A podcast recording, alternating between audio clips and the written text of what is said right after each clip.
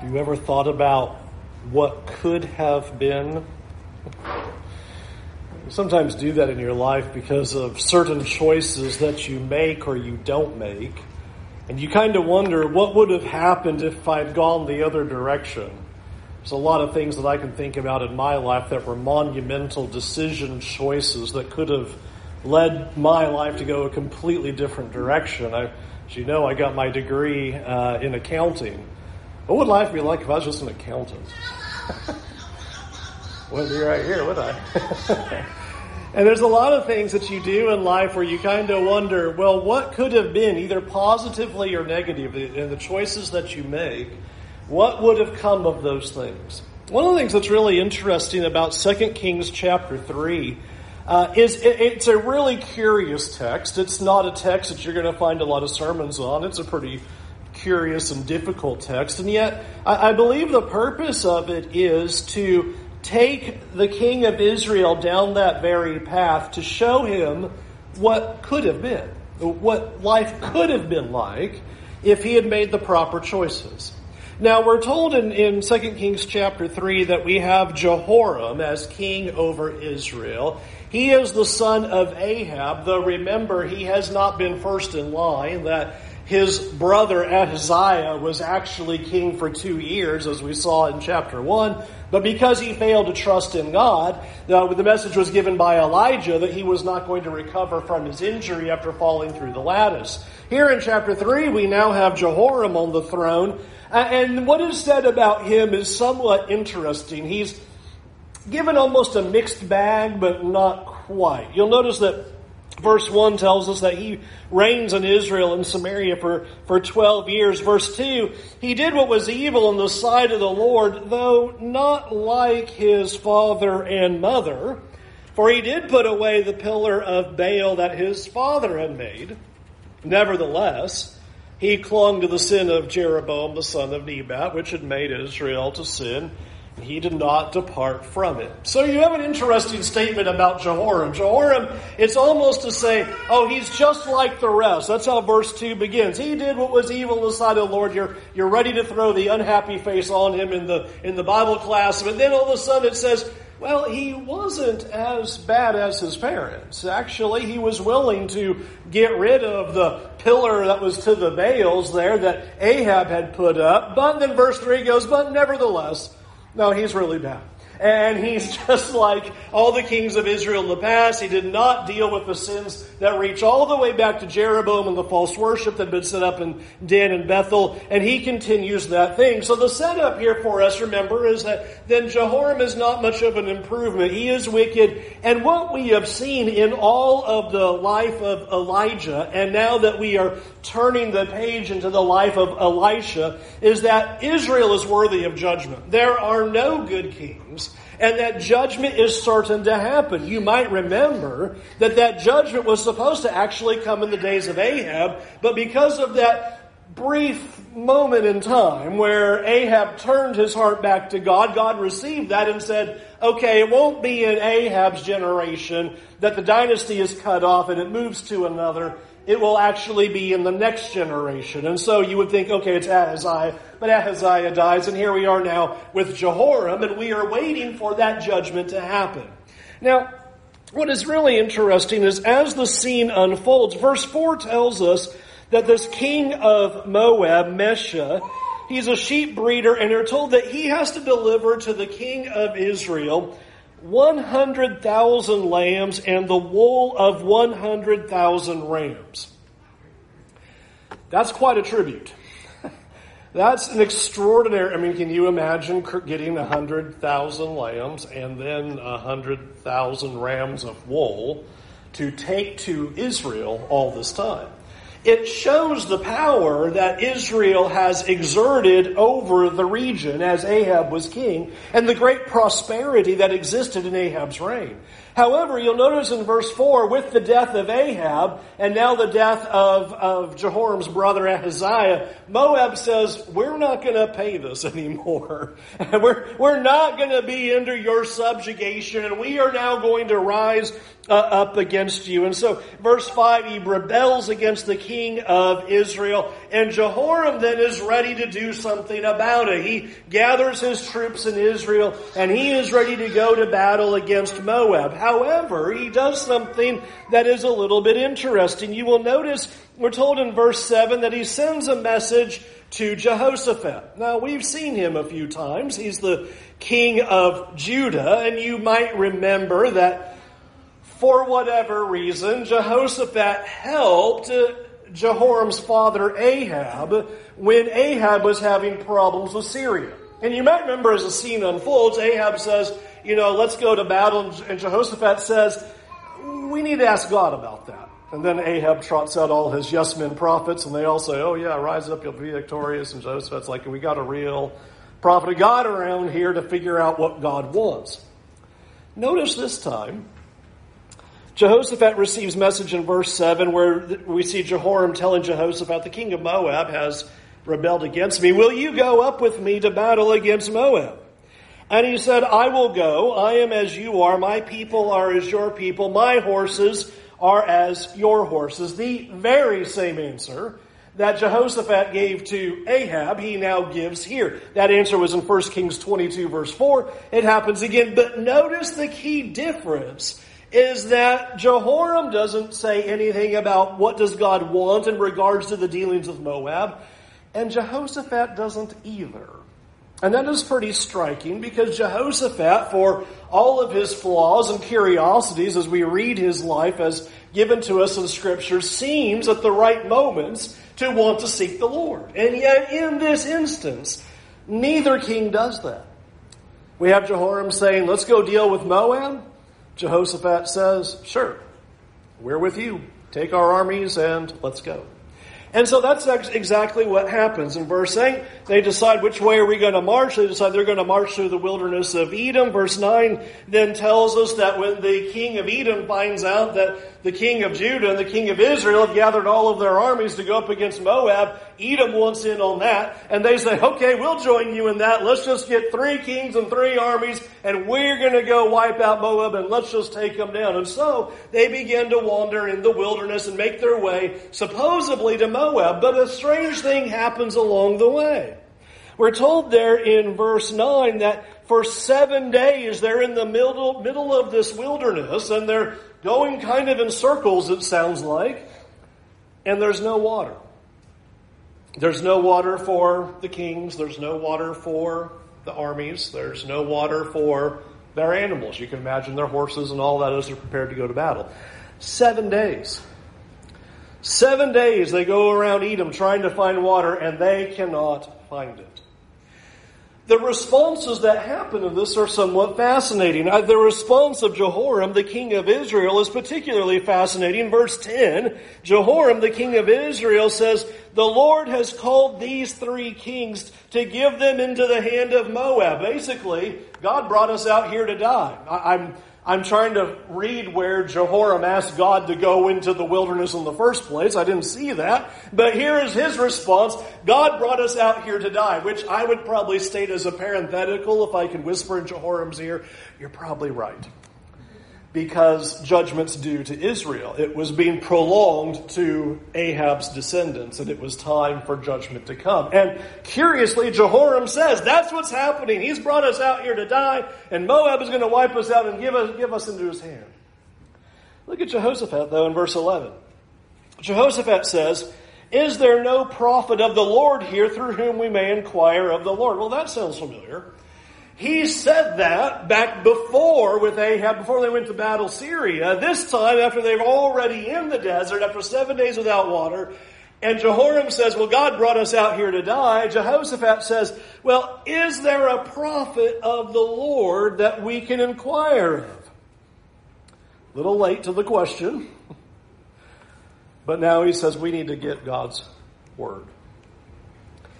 And before we get too hard on Jehoshaphat here, as much as I would like to kind of bring the hammer down on him and go, where was that seven days earlier? You might have saved yourself a little bit of trouble. How often do we do something like that where we seek the Lord after the decision is made? Now, it would have been far better if Jehoshaphat had raised that question seven days earlier, before you've gathered all the troops, before you've marched into the wilderness, before you've been going in circles, before you're without water, it would have been far easier to ask God then. But now that they are in trouble, they say, we need to ask God about this. At least Jehoshaphat does. Jehoram just says, we're all going to die. And Jehoshaphat says, we need to seek God. And I think this is an important message as it raises up in this moment. Is that how often do we encounter circumstances and we make decisions and we go forward with our plans with what we see to be right only to fall into all kinds of trouble and only then do we try to turn to God for rescue. And you kind of look at it when you're a third party and you look at Jehoshaphat and you say, hey, dum dum, you should have thought about that before you went into battle.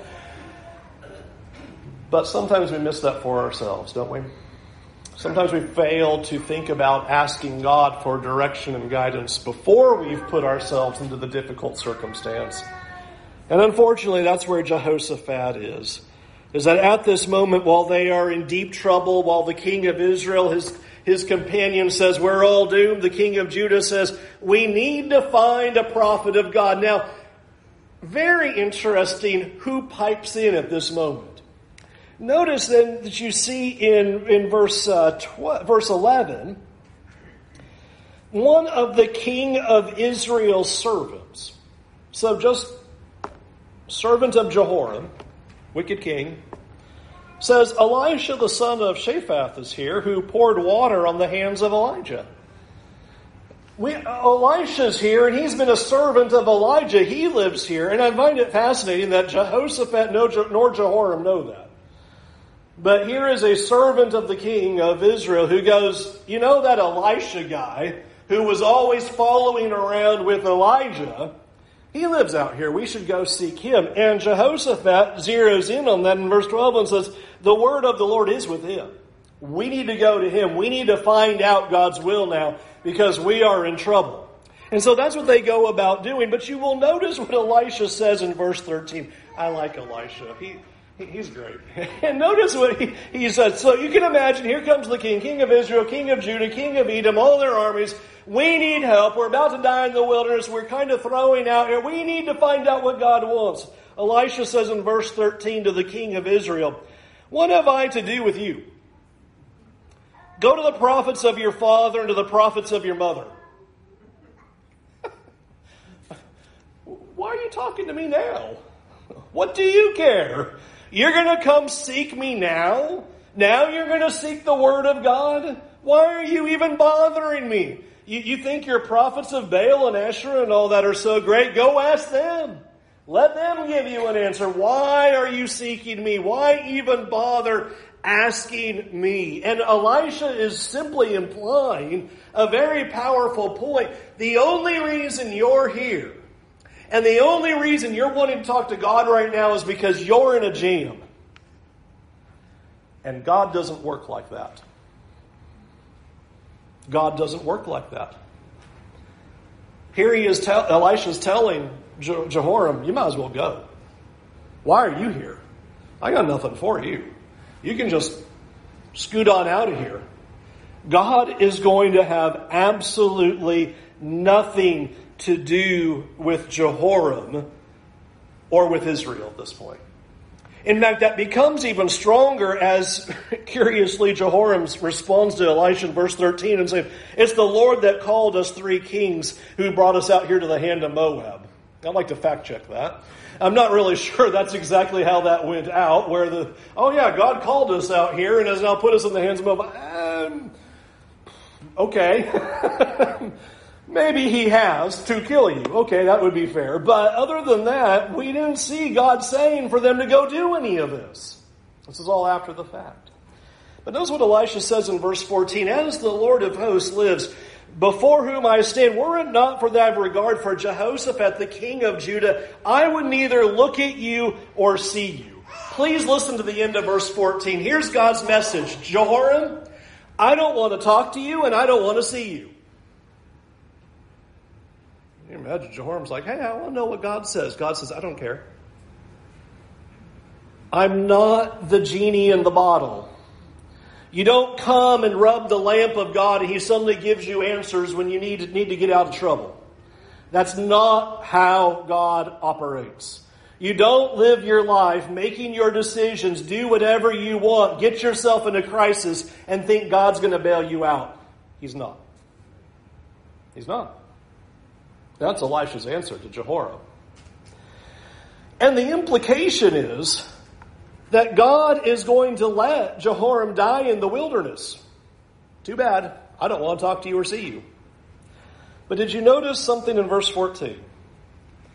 Elisha says, As the Lord lives, here, here's this oath that he takes before God.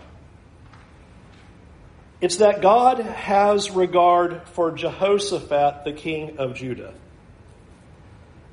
Is that's the only reason why there's going to be any discussion going forward. Jehoram, if it was you on my doormat, I would just tell you, you can just walk right on out of here. Go talk to your own prophets. Go make your own decisions. Go live your own life. You go do what you're going to do because you don't have a regard for God. And so don't bother. Just go on your merry way, living your life. God's not going to listen to that. But it's a good thing you brought Jehoshaphat with you. Because Jehoshaphat's generally regarded as a righteous king. And in some kind of economy with God, it says God had regard for the king of Judah. And because God had regard for the king of Judah, God is going to respond. God is going to give an answer. And God is going to make some interesting promises. But I think it is so important that we think about as these kings arrive and the premise by which that they are approaching God. That God is able to see through the circumstance. You realize that God can see through us. He can see our motives. He can see our heart. If we treat God like the lucky rabbit's foot that we could just, you know, kind of pull out to save the day, He knows we're doing that. He knows our heart. He knows how we perceive Him. He knows the kind of relationship that we have. And to think that we can only have a relationship with God and just come to Him in our moments of desperation, but never at any other time in our life and think that God is going to help us? No. And the only reason that there's more that happens after verse 14 is because of Jehoshaphat, not because of Jehoram, not because of his decisions. God would have let him die in the wilderness. Now, I think what's interesting is this prophecy. It's a curious prophecy. I don't know a better way to really put it. You'll see why in a minute. The things that God says here are head scratching. Notice in verse 15 that the musician is called upon to play, and the hand of the Lord comes upon Elisha. And here is essentially the message as it's given in verse 16 is that God is going to work an amazing thing.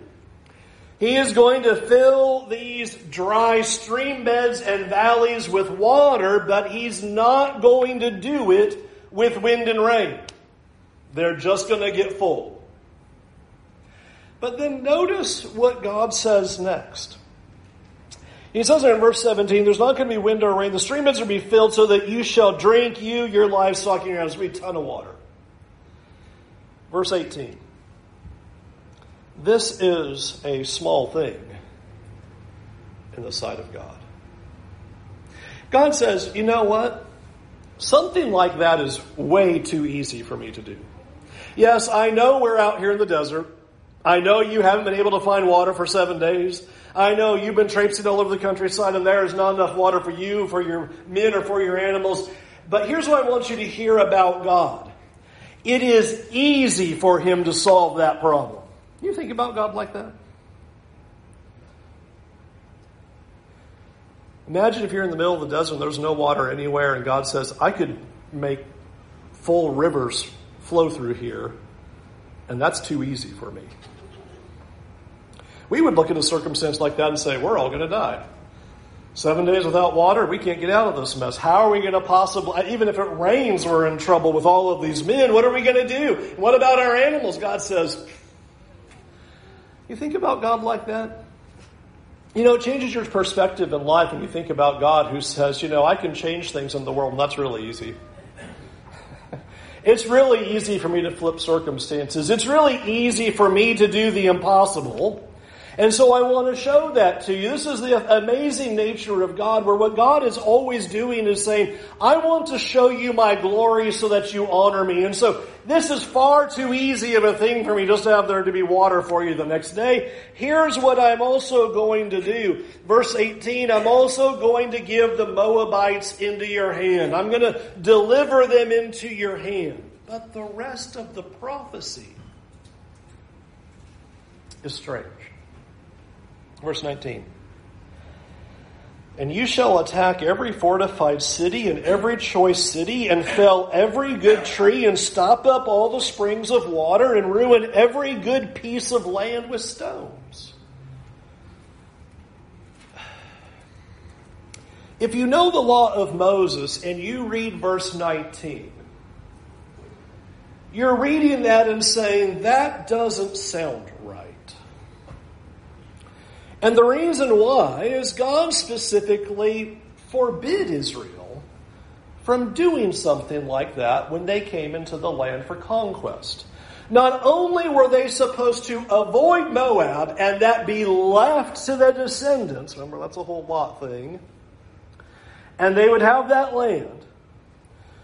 But when you come into the land and you besiege a city for a long time, making war in in order to take it, you shall not destroy its trees by wielding an axe against them. You may eat from them, but you shall not cut them down. Are the trees in the field human that you should besiege them? Only the trees that you know are trees that are not trees for food may you destroy and cut down, so, and you may build siege works against the city and make war with you until it falls.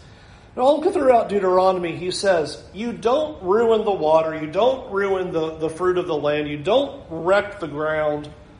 Don't do that. And now God comes along and says, So here's what's going to happen. I'm going to deliver Moab into your hand, and here's what you're going to do. You're going to cut down all those choice trees, and you're going to wreck all the land, and you're going to go against all the fortified cities, and you're going to tear all that down. End of prophecy. Curious. Hold it in your mind.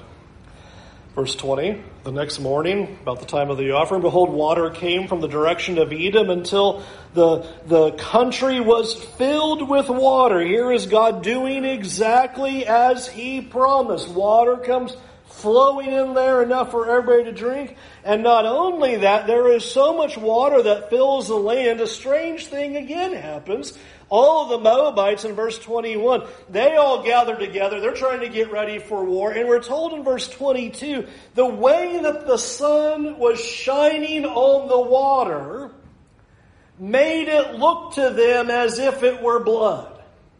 And the conclusion that they draw is that the union of the three kings and their armies disintegrated. They all fought each other overnight, killed one another, and that's their blood running down this river. And so let's go and finish them off and grab the spoils.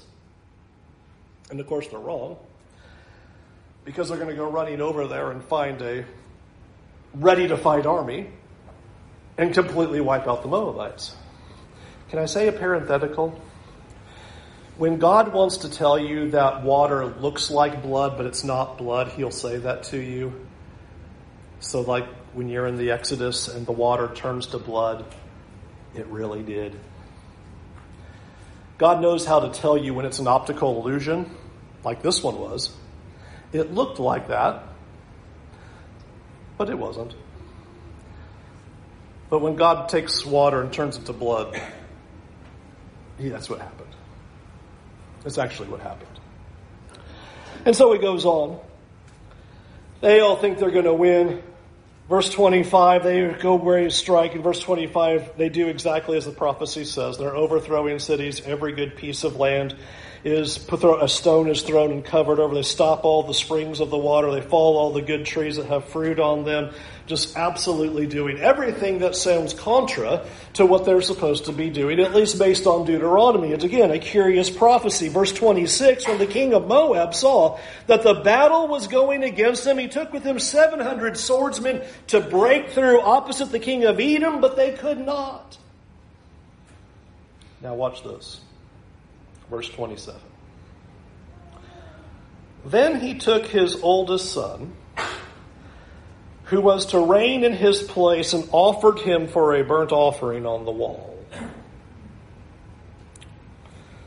King of Moab, in his desperation, in clear defeat as he thinks he's going to be able to overthrow, at least flanking the king of Edom, and fails with his 700 swordsmen. His final act of desperation is he's in his city and he grabs his son, who is supposed to succeed him on the throne, and offer him as a burnt offering. And then the final sentence. And there came great wrath against Israel. And they withdrew from him and returned to their own land. That line causes great questions. the king of Moab offers his son on the wall. The wrath of God turns against Israel, and Israel goes home. There's been a few answers in trying to figure out, well, how should we understand what just happened here? Because what happened here is the pivot of the whole event. It defines what the teaching point of this section is all about. What just happened here? What is God doing? What just took place? Sometimes the answer is presented as this, is that, well, the great wrath that comes on Israel is their own personal indignation, that they witness the king of Moab offering his son on the wall, and they have such indignation and such disdain by what they see, they basically lose all of their fight and they go back home. I understand why you want to read it that way. But there's a lot of problems with that. First of all, the wrath that's spoken of here is almost always spoken of as divine wrath against wrongdoing.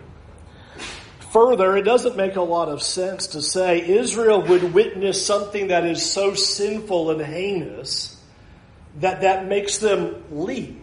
Wouldn't the idea be we need to wipe out Moab altogether because look how sinful they are? Why would this be a point of retreat by offering the son on the wall? It's not really an answer. Another answer that is presented is well, the Moabites, when the army saw their king offering the son on the wall, became so indignant that they then want to rise up and fight, and that causes Israel to retreat. And my response to that would be if God wanted Israel to win against Moab, who cares what the Moabites think about any of this? The Moabite reaction has no bearing upon if God is going to give Israel victory or not. So what? Okay, the Moabites got incensed about all that. Does that mean God couldn't give Israel the victory anymore? No, I think the reading, as almost all the translations have, is the right way to read this. At this moment, God's wrath is now standing against Israel. And Israel now must retreat. And they go back to their homes rather than finishing the work. So let's talk about this in really an application for what we see happening. Let's talk about what's going on. In chapter 3, we have been witnessing the clear identification of the wickedness of Israel. Jehoram's reign, the king of Israel, he is no different than his brother. He's no different than his parents, except for one minor thing. Yeah, he tore down a pillar to Baal, but nevertheless, he is completely wicked. And God has put that declaration upon Israel that in the next generation after Ahab, Israel is going to lose this dynasty because of Ahab's wickedness, because of Ahaziah's wickedness, and because of Jehoram's wickedness. And that wickedness of Jehoram is so great that Elisha says, I wouldn't even be talking to you right now if it wasn't that Jehoshaphat was standing here. I wouldn't see you. I wouldn't meet you. There'd be no conversation. Essentially, I would have let you die out there. But because of the righteous king of Judah, I'm going to allow this to go forward. I think as we begin to try to put these pieces together, it is interesting to see a, couple of lenses that, that are unfolding here at this moment. As you see God standing against Israel and standing against Jehoram, and yet God is going to give the victory to Jehoram. You thought about that? Why not just say, I'll give you water, go on your merry way. I'm not going to give you victory. You're a useless nation and a worthless king. You're completely wicked. Why is God going to give Jehoram, as a wicked king and a wicked nation, victory? I think there's a couple of things that we're seeing in the text. Number one, as was clearly drawn for us and we talked about, is God obviously is wanting to show His glory. This is too light of a thing for me to have water come out of nowhere and fill these ravines and these stream beds.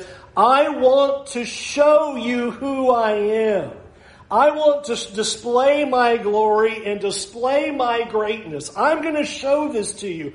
But why is God going to give Jehoram victory only because of the king of Judah. And I want us to think about a couple of things with this.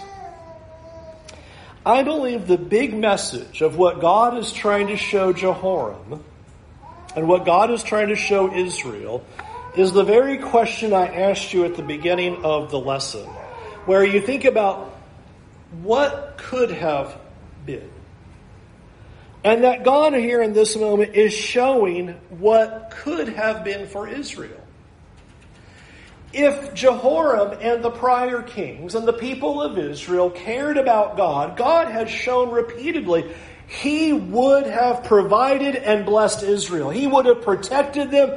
If you remember when God came to um, Jeroboam in saying, because of Solomon's sin, these ten tribes are going to be given to you, Jeroboam. The promises of establishing this dynasty are given to him, that God would be with him. He'd just bless him. So why is that not happening? Their sins. Have they listened to Elijah? No. And when Elisha comes on the scene, what's the response of the kids in Bethel? Get out of here, Baldy. Get on out of here. Go on up. Follow your master and ascend on out of here. We don't want you. We don't need you as a successor. We don't, we don't want the word of God around here. We're not interested.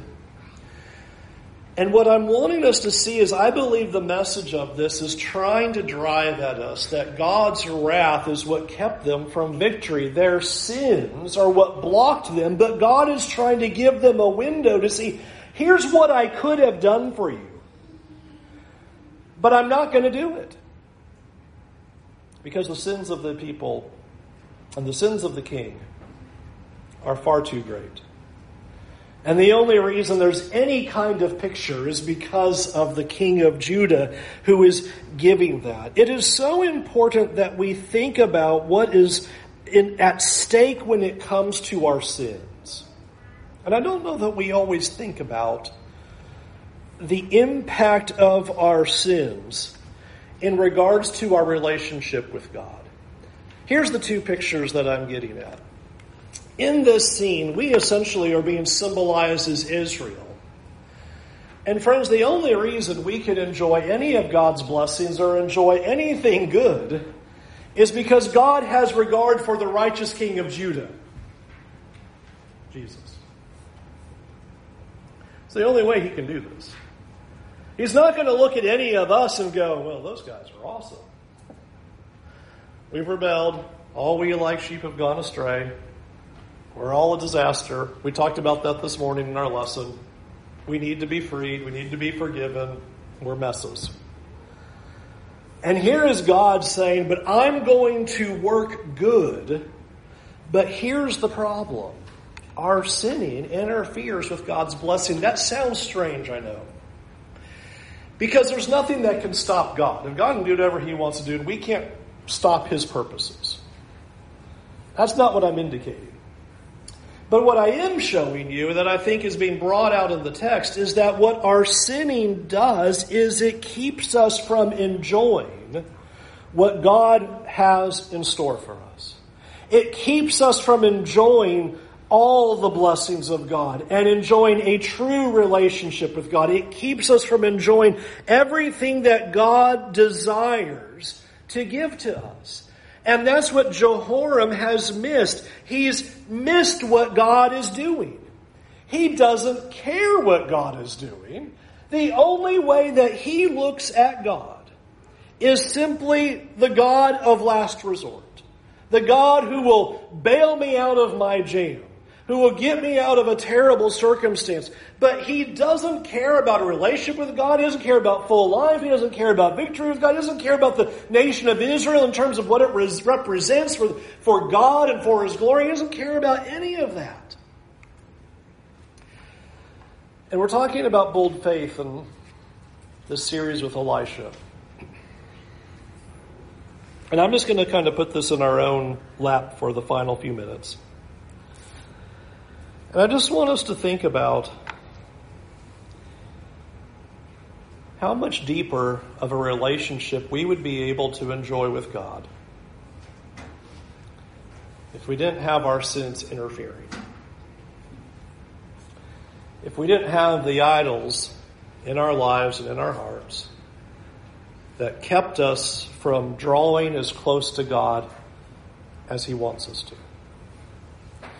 And God often tries to show, here's what I have in store for you. Here's what I want to do for you. Here's what I want to accomplish. But that's not going to happen because sins are blocking. Your sinning's in the way. You're treating me like the God of last resort. Because even Jehoshaphat ended up doing that. He finally just says, oh, well, we need to finally look for God.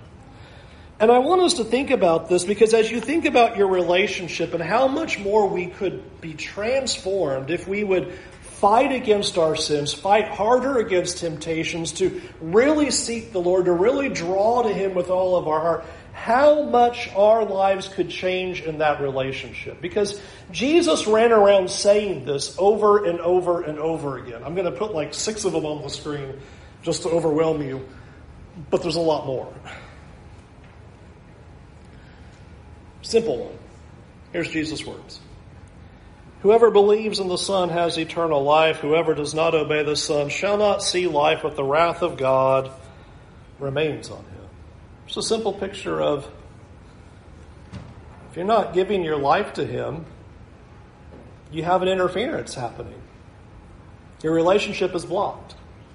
The wrath of God remains. Or in John 4, verse 3, or John 6, Verse 27 Do not work for the food that perishes, but for the food that endures to eternal life, which the Son of Man will give you. Just be honest with that text and think for a minute. Which one are you working for? Where do you spend all your time, all your energy, all your concern? No, Jesus is saying, I, I, I want to give life but you keep spending your days and your time on the things that are in this world. You're caught up in the idols and caught up in the schedules and you're caught up in the stuff. And you're not able to enjoy what I want to give you. Your sins are blocking you. Or John 6:35, Jesus said to them, "I am the bread of life. Whoever comes to me shall not hunger." Do you believe that? Complete satisfaction if you actually come to Him. Whoever believes in me, never hunger, never thirst. Total satisfaction. And he's saying, Do you see what I'm trying to give you? What's keeping us from it? Or John 10 I am the door. If anyone enters by me, he will be saved and will, and will go in and out and find pasture. The thief only comes in to steal and kill and destroy. I came that they may have life and have it abundantly. Here's God saying, I want to give you abundant life. That's why I'm here. I want you to have this deep relationship with me. I want you to understand who I am and just be so captured by me that you just enjoy me. That's why Jesus said it in a very controversial way. Here's the last one, and it was extremely controversial when he said it. So Jesus said to them, Truly, truly, I say to you, unless you eat the flesh of the Son of Man and drink his blood, you will have no life in you. Whoever feeds on my flesh and drinks my blood has eternal life, and I will raise him up on the last day. For my flesh is true food, and my blood is true drink. True drink. Whoever feeds on my flesh and drinks my blood abides in me, and I in him. They, they had a fit when he said that. How are we supposed to eat his flesh and drink his blood? And of course, we mess that up and go, that's the Lord's Supper. No, it's not. No, it's not. The picture is your air that you breathe is Jesus. And the food you eat is Jesus. And the drink you drink is Jesus. You are so consumed by God, you are just eating, drinking, and breathing Him. And if that's not what we're doing, the picture here is blessings are blocked. Can't have the relationship that God wants to have with each and every one of us because we have all of these interferences. Because we have all these things that get in the way. All these things that block it. It's an easy thing to think about. Think about any earthly relationship, and then I'll close. Think about any earthly relationship, whether it's a friendship, think about it as a love relationship, like a marriage. And imagine if the, the bare minimum of time you ever gave into that relationship was just this, this teeny little bit. An hour a week, maybe. You'll have a great marriage, right? One time, one hour a week. All right four hours a week you spend in your marriage with, with, with your spouse, you know, you're going to have great. It's going to be great, right? Wonderful relationship. It is interesting that we come to God like that. And we think, I'm going to spend 160 hours doing whatever I want to do. And between Bible classes, worship, some prayers, maybe I read my Bible eight of the other hours. We're going to have this stellar relationship. 168 hours in the week. I think what God is doing here is saying, I want to show you what could have been. I'm not going to let you have it. I could have been your victor. I could have been your king. I could have dealt with your enemies. I could have blessed you completely. But God's wrath stood against Israel. And so they stepped into that edge. And then God said, Nope, back you go. You're not going to enjoy what I could have given you you would have truly come to me. Is Jesus the air that we breathe?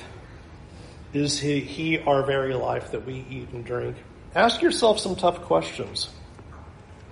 Would you miss reading this? Did that bother you? Would it bother you not to pray for weeks on end? Would it bother you not to have worship? Would it bother you not to sing his praises? Just ask yourself those kinds of things about what the relationship is for you with God. Is he a God of convenience or is he Lord of all the earth?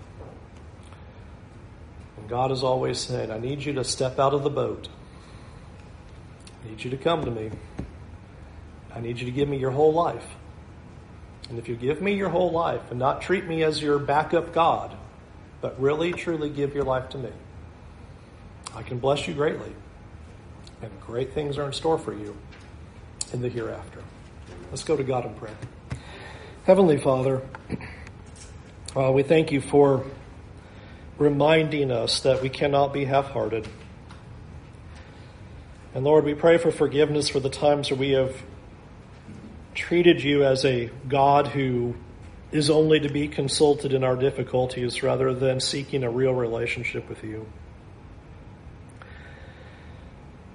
God, forgive us for how many times we live our lives in a way where we have no regard for your will, for your laws, for your desires, and we just simply choose to do what we want to do. And then we make messes of our lives and ask you to help us.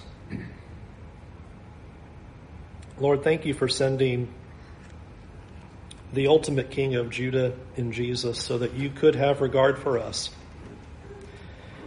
We are not worthy of your concern. We do not deserve any mercy.